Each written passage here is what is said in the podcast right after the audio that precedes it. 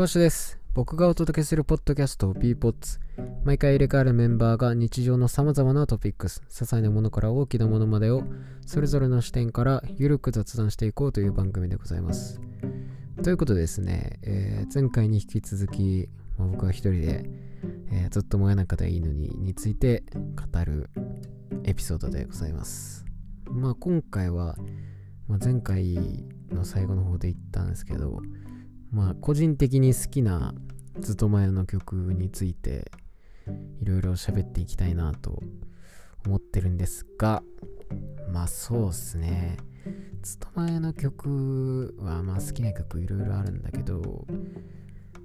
あの実はあのそのずっと前を聴くようになったきっかけっていうのがまああの今年の8月かな。8月5日とかに出た、えっと、ほがらかな皮膚とて風服っていう、まあ、6曲入りのサードミニアルバム、まあ EP か、が出てたんだけど、まあ、それがきっかけというか、まあ、その前から存在は知ってたし、まあ、シングル曲はもちろんチェックしてたんだけど、うん、なんか、改めてこう、その EP が出た時に聞いてみたら、まあ、その EP の手触りというか感触がなんかすごい自分のツボに来たというかなんかすごいフィットしたんですよね。うんなんて言ったらいいんだろうな。あのやるせなさっていうかやりきれない感じみたいなのをなんとなく感じてその全体的な雰囲気として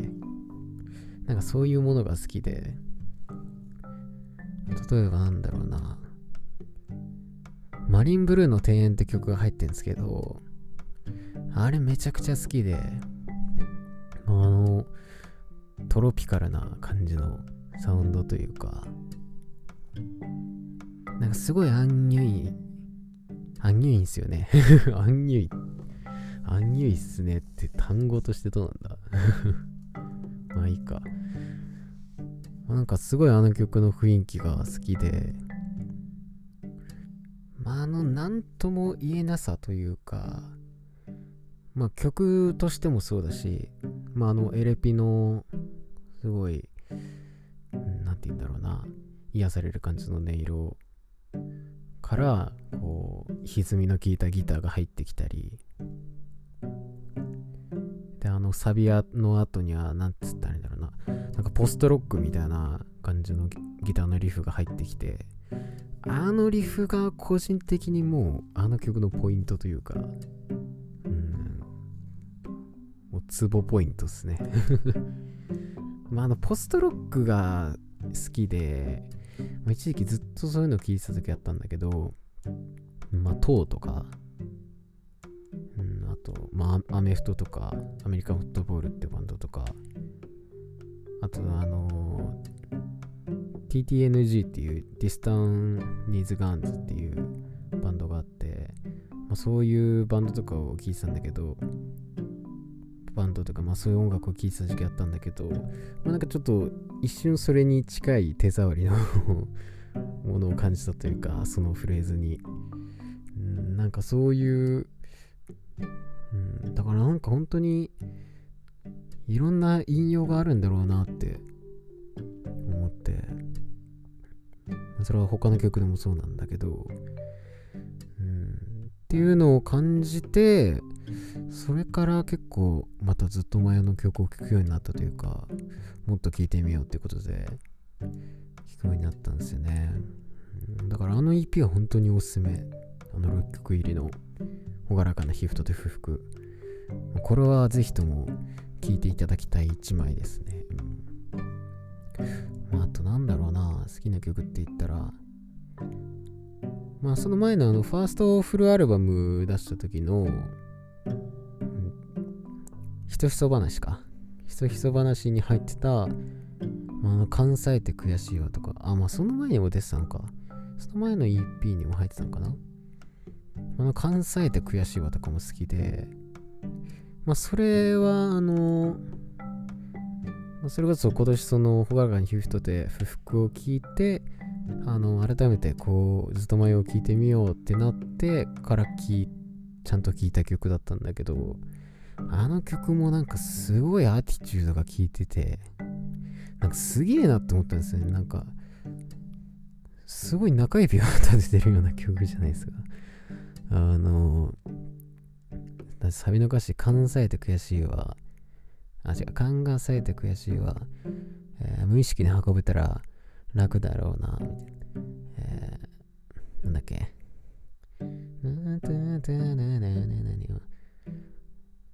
まあ、なんか、なんかそのサビ、サビ跡って言ったらいいのかわかんないけど、その後の、あの、ゲラゲラ道を塞ぐためよ、感謝の言葉しか出てこないよっていう、まあ、そこがもうこの曲のパンチラインだなっていうのが、いや、あそこのメロディーも完璧でしょ。なんかすごい、なんて言ったらいいんだろうな。なんか皮肉を感じる。アイロニーだよね。あの曲のあのフレーズにやられちゃって。なんか本当にすごい好きな曲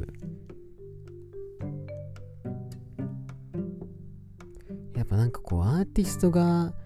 なんかこう音楽を通してこうある意味こう世間に中指を立てるみたいな感じの姿勢が個人的にめちゃくちゃ好きで、うん。なんかやっぱかっこいいじゃないですか、そういうのって。いや、何にでもかんにでも中指させてりゃいいってわけじゃないけど、なんて言うんだろうな。やっぱこう、適切な中指というか、うん、なんかそういうのを感じる曲って結構好きなんですよね。やっぱそれは他のアーティストでもそうだし、なんか星野源さんの曲でもそういうのあったよね。あれなんだったっけ？晒し物かな？なんか晒し物とかで、なんかそういう、あれか、人差し指の隣の指はまだしまっておいてみたいな、こう、ちょっとこう嫌味というか皮肉を感じさせるようなフレーズみたいになったり、うん、なんかそういうのが入ってるのを聞くと、なんかこうグッときちゃうね。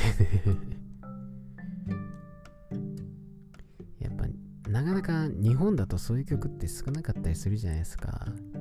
攻めたというか、やっぱそういう、うん、なんか中指立てるみたいなのも、やっぱすごい人間性が出てると思うんですよね、そういうのって。だからなんかこう、みんなありがとうみたいなものだけじゃなく、こう、お前らうるせえみたいな、なんかそういうアーティストの人間性みたいなのが見える瞬間って、個人的にはすごい好きで、関西で悔しいようにはなんかちょっとそういうものを感じたというか、うん、なんかそういう皮肉。もすごいユーモアのある皮肉を感じたというか、だからそのユーモアが大事だよね。なんかたただ単純な皮肉とかじゃなくて、曲としてもすごいいいし、うん、なんかすごい、ああいう上手な皮肉みたいなのって、うん、やっぱ個人個人的にグッときちゃいますね。はい、すごいいい曲です。聴いてみてください。まあ、あとなんだろうな。あと本当に最初の方にも言ったけど、最近出した曲はどれもすごい良くて、うん、クラッククロックとかも、うんまあ、あの曲も、本当あの曲は本当に曲の展開にやられた感じがあっ急にこんなフレーズぶっ込むかみたいな サビの後の倍速になるとことか本当にびっくりしたな。まあ、それとあとそのクラクロクの後に出た新曲、えー、カングレイ。まあ、ちょっとこの曲に関してはちょっと喋っておきたいなと思ったんですけど、でもなんかあの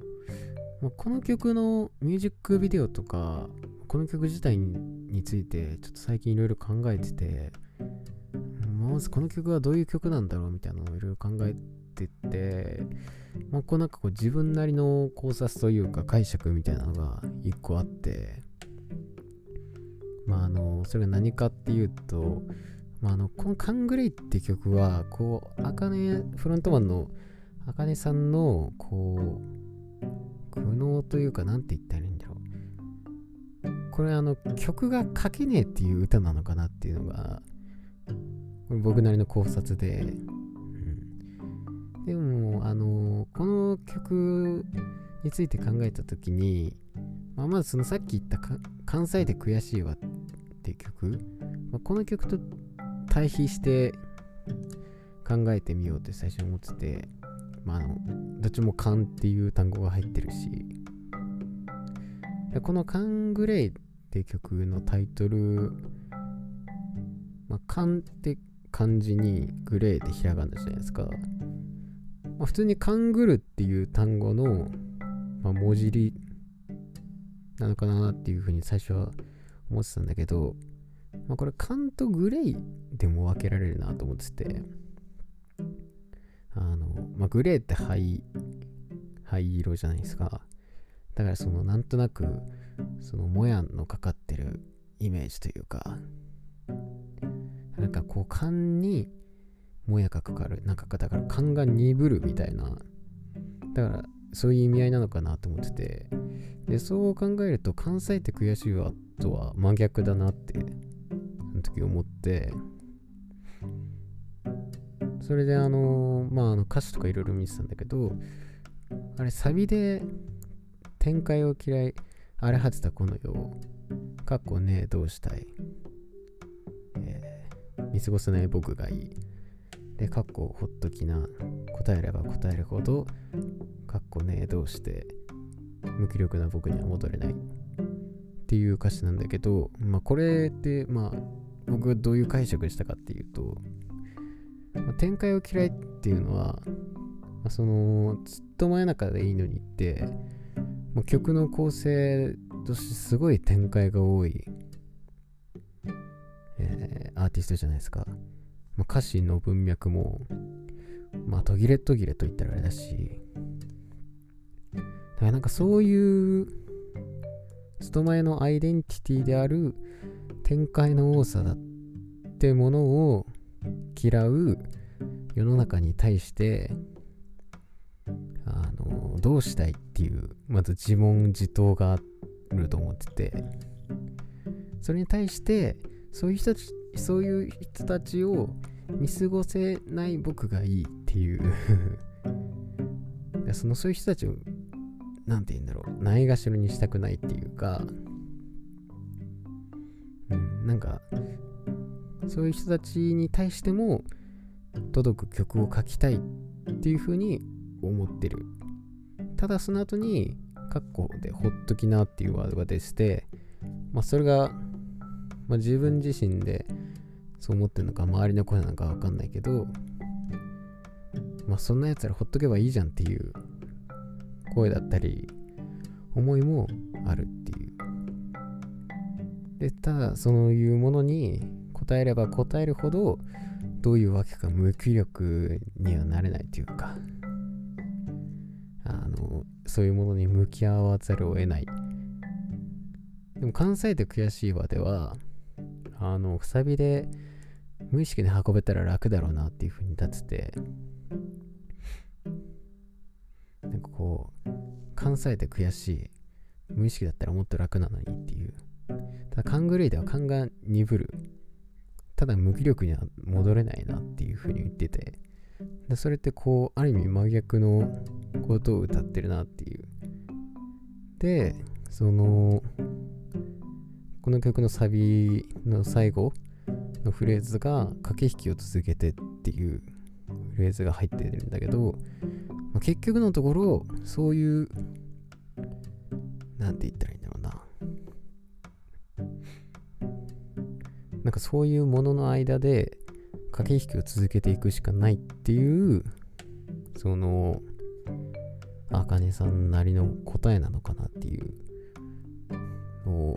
うん、この曲には感じてて。というかまあそれが僕の勝手な解釈なんだけど。そうなんですよ。あそうそれであとミュージックビデオについても考えたくて。っていうのはなんかあの前そのうちのね b ポッツのメンバーのリクと喋ってた時にあのこれミュージックビデオにいつも出るキャラみたいなのがいてて。でまあそのキャラにそれちゃんと名前があるんですよね。あの毎回出てくる主人公の女の子が、まあ、ニラちゃんっていう。であとあのハリネズミみたいなマスコットキャラクター。あれがウニグリくんっていうんですけどでこのカングレイっていう今回のミュージックビデオに出てくるのは、まあ、そのニラちゃんと、まあ、ウニグリくんとあとあのグレイくんっていう、まあ、あの銀髪というか白髪というかの男の子がまあメインキャラとして出てきててまあなんか他にも悪役みたいなやつが出てくるんだけど、まあ、この曲のミュージックビデオは、まあ、そのニラちゃんがグレイ君を助けに行くみたいな内容になってて、まあ、最終的にその助けに、えー、最終的に助けられるんだけど、まあ、このミュージックビデオが何を表してんだみたいなことを話してて、そのリクとね。で、あの、まあ、ニラちゃんってのは、まあきっとフロントマンのあかねさんを多分投影したキャラなわけじゃないですか。ってなると、じゃあグレイ君って何を投影してるんだろうっていうのを話してた時に、俺が思ったのが、やっぱそのあかねさんの苦悩というか葛藤というか、なんかそういうものを、あの、具象化したというか、映し出したキャラクターがグレイ君なのかなっていう。だからそのグレークのそのグレーっていう単語も、まああの、あかねさんの中ではそういうモヤモヤというか、やるせない、やりきれない、どうしたらいいかわからないっていう、なんかどっちつかずの気持ちというか、そういう、まあ、葛藤みたいな、そういう、なんと言ったらいいんだろうね。答えのなかなか出せない気持ちというか、そういうものをグレーっていう単語で表してるのかなっていうのを思ってて、まあなんかその前回もちょっと話したじゃないですか。あの、人それぞれやっぱ言葉に込めるイメージとか、そういうのっていろいろあると思ってて、お金その場合そのグレーって単語に、そういう、なんというか、答えの出ない答えのなかなか出せないものっていうのをなんとか表してるのかなって思っててでただこの「カングレイ」って曲ではあの結局そういうものに駆け引きを続けていくしかないっていう答えを出せたから最終的にあのミュージックビデオではグレイ君を助けられたのかなっていうのが僕個人の考察なんですけどで、あの、実はこのグレイ君って前にも出てきたことがあって、そう、初登場じゃないんですよ。で、それが出てきたのが、えー、何かっていうと、あの、ハムっていう曲があって、あの、この曲、それこそさっき言ってた朗らかな皮膚とて不服っていう EP に入ってるもうめちゃくちゃいい曲で、もうこの曲が一番好きなんですけど、まあ、この曲のミュージックビデオにもグレイ君が出てくるんですよね。で、まあ、そのミュージックビデオの内容が、まあ、あの、ニラちゃんが、ま、うん、だから同じような感じで、グレイ君を助けに、助けに行くっていうか、うん、なんつったらいいんだろうな。うん、まあなんか実験室みたいなとこから、こう、助けに行こうと探すんだけど、結局それが間に合わないみたいな。で、なんかこう、最初の場面にループして戻ってくるっていう。なかなか ちょっと説明ができない。まあちょっと見てもらった方が ぜひ見てほしいんですけど、だからそれってのも結局そのこのハムっていう曲で描いてた葛藤というかそのやるせなさというかそういうものには結局答えが出せなくてその問いをずっと繰り返してるそのループから抜けられないっていうことを表してるのかなと思ってて、まあ、この曲の歌詞もあれだしあのサビの歌詞がえー、っと情けないけど虚しいけど君の手をつないで歩きたいよ。血のぬくもりも色素の毛も君といたいよ。どうしたらいい？どうにもならないけど。っていう風に言っててだから結局どうしたらいい？もうどうにもならないけどっていう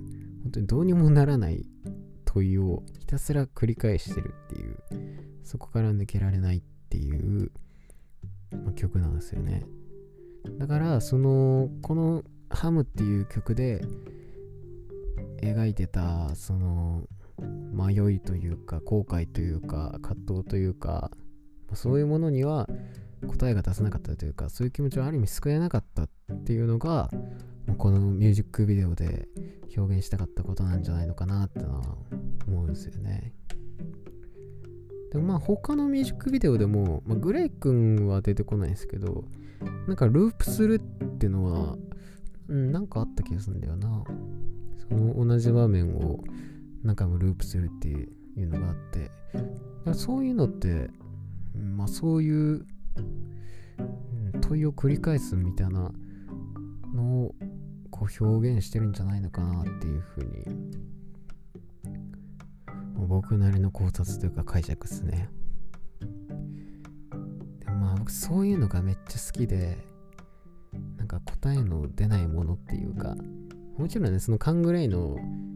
まあ、のこう前に進んでいこうみたいなこうやるしかないっていうああいう感じも好きなんだけど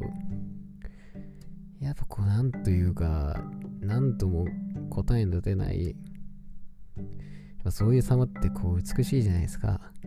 ねえ。やっぱこう、人は迷うもんじゃないですか。なんか無駄なことに時間使っちゃうし、こうね、いつまでそんなことで悩んでんだよみたいなことでずっと悩んだりするじゃないですか。なんかそういうのが個人的にはめちゃくちゃ好きで、まあそういうのって旗から見ると、ね、ちょっとみっともないものかもしれないけど、なんかそういうのってこう自分の中で持った時にすごい美しいというか、皮肉なもんですよね、そういうのも。でもやっぱそういうのを音楽にした時にすごい、うん、綺麗に響くっていうか、からそういう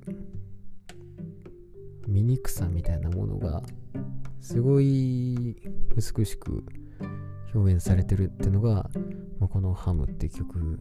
なんですよね。うん、だからすごい好きな曲。ぜひとも皆さんにも聴いていただきたい一曲ですね。うん、まあ他にもね、あの、この曲以外のミュージックビデオとかでも結構考察できそうな感じというか、いっぱいあるんで、こう、うん、皆さん、ぜひ見てみてはいかがでしょうか。まあ、なんていうか、まあ、ずっと前って結構ミュージックビデオにこだわってるアーティストではあると思ってて、まあ、どのアーティストのミュージックビデオって、まあ、いろんな意味を込めるもんだとは思うんですけど、ずっと前の場合って、なんなら曲を出す前にミュージックビデオとかを出してたりしてて、うん。それって珍しいことだと思うんですよね。大体の人って曲をリリースしてからミュージックビデオ出したりするじゃないですか。ただそのちょっと前の場合ってミュージックビデオを先に出してから曲をリリースするっていうパターンも少なくなくてだからまあそれだけミュージックビデオっていう表現を大事にしてるのかなと思うんですよね。だから本当にいろいろ、うん、そのミュージックビデオの映像を撮ってもいろいろ考察できるというか、うん、いろんな表現が隠されてると思ってて、うん、だからぜひともミュージックビデオにも注目してほしいですね。だから本当にずっと前やったアーティストは、まあ、ミュージックビデオもそうだし、曲もそうだし、当になんかいろんなところで、うん、楽しめるっていうか、何回も言ってんだこれ。まあなんかすごい今のそのストリーミング時代に合ってるなっていうのは思ってて、うん。まあ、やっぱ今って、こう昔よりこういろんな音楽を聴けたりいろんなものを見れるからすごい飽きのサイクルって早いじゃないですか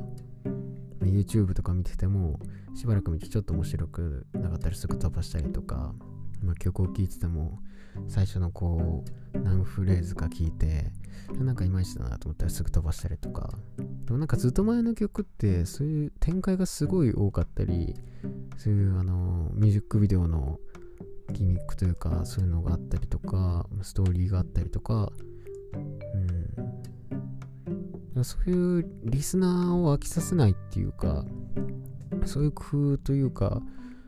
面白さがいっぱいあると思っててなんかそれって今のストリーミング時代ってすごい強いなと思ってるんですよね。うん、なんかやっぱこのオンライン環境に合ってるというか。で、活動のペースも今本当にすごいし、だって今年の活動だったら、えー、っと、まあ、今年の5月に、まあ、そのクラッククロックっていう曲が映画の主題歌ですっていうのが発表されて、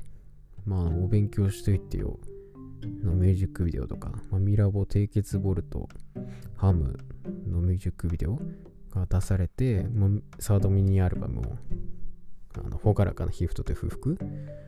をリリースして、まあ、しかもこれリリース日が米津玄師のスレシフと同じ日なんですよね。同じにリリースして初登場で、まあ、そのストレイシープに次いで2位になったり、まあ、その翌日にオンラインライブを開催したり、えー、焼き焼きヤンキーツアーブリと燻製編っていうツアーの開催が決定したりとか、それこそあの約束のネパーランドの主題歌の正しくなれないがえー、まあ、映画の主題歌として、えー、決定したりとか、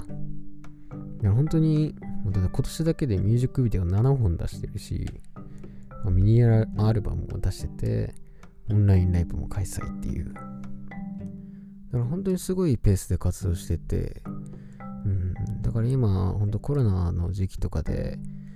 うん、やっぱオンラインって今までよりよりこう、なんというか、身近なものになってるわけじゃないですか。やっぱそういう中で、こう、オンラインで、このオンライン環境にすごい合ってるというか、うん。まあ、そういう、今の、こう、オンライン時代にあったアーティストなんだなって思ってて、だから本当にこれからもっとどんどんどんどん大きくなっていくアーティストだと思います。ずっと真夜中でいいのに。まあ、そしてですね、こう来年の2月10日には、えー、セカンドフルアルバムグサレがリリースされることも決まってると。まあ、これまたグサレっていうね、このタイトルもすごいよね。で、こう、このアルバムの出すペースもすごい早いし、フルアルバムだったら1年ちょっとぶりぐらいうん、あの、ミニアルバムも合わせたらだって半年ペースで出してて、本当にすごいペースですね。当に勢いがある。楽しみですね。このグサレ。やっぱこのグサレってタイトルも、うん、やっぱ最近出してる曲、本当勘ぐらい、勘ぐらいだってさっき話したような意味合いがあると勝手に個人的には思ってて、まあ、あと正しくなれないとか、うん、やっぱなんかこう、今すごい葛藤してる時期なのかなってなんとなく思うんですよね。曲とか聴いてて。そのぐされっていうのも多分こう、いろんなリスナーに刺さってくれっていう 意味合いじゃないですか。の造語というか。だから本当にこう、今まで聞いてくれてるリスナーに対しても、そうじゃなかった人に対しても、こう広く音楽を届けていきたいっていうこう覚悟というか決意の表れなのかなっていうそのタイトルからなんとなく感じたんですけど、まあ、ぜひともね注目していきたいですね。ずっと前中でいいのに。本当にいい曲たくさんいっぱいあるんでね、えー、まだ聞いてないあんまり知らないって人もねぜひ聞いてみてください。あのー、一応これずっと前の、まあ、僕なりのこう、これはいいぞっていう曲を 20曲ぐらい集めたプレイリストを作るつもりなんで、それもね、キャプションにあの URL とかリンクか、リンク貼っておくので、ぜひそこから飛んでね、ずっと真夜中でいいのにの音楽をぜひともみんなで聴きましょう。でね、来年の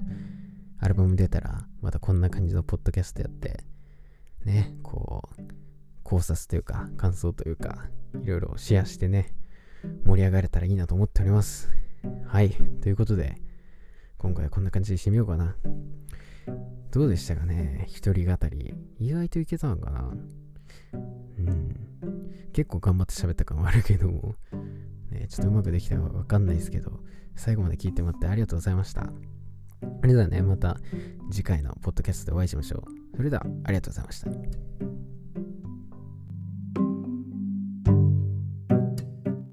小橋です。ということで、勤め役はいかがだったでしょうか、初の一人語りということでね、ちょっと緊張したんですけれども、